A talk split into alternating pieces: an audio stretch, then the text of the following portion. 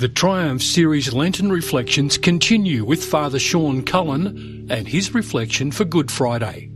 The liturgy for today is solemn. The day is set aside for reflection. The altar is bare. There are no decorations around the church. We are quiet. We are invited to enter the tomb and stay there in anticipation of Easter. It could be the tomb of suffering of illness and death, of a broken relationship, of a lost job, of addiction, of abuse, or of identity confusion. The good news of Good Friday is that we are not alone in that tomb. When we face and walk in the midst of our difficulties, Jesus is with us and on our side. Suffering enables us to become more discerning so that we can seek values that are life giving rather than following the latest opinion poll.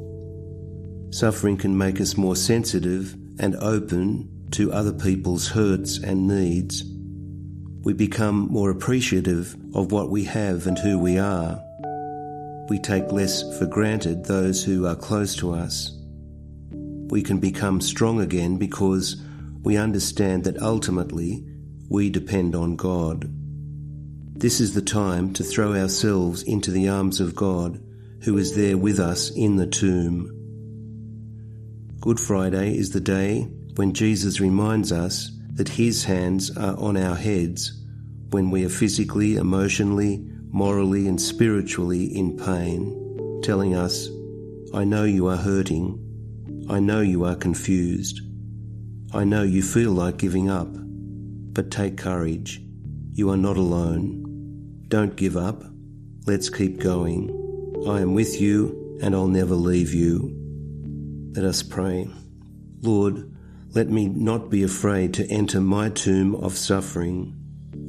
Let me know the strength of your presence. Amen.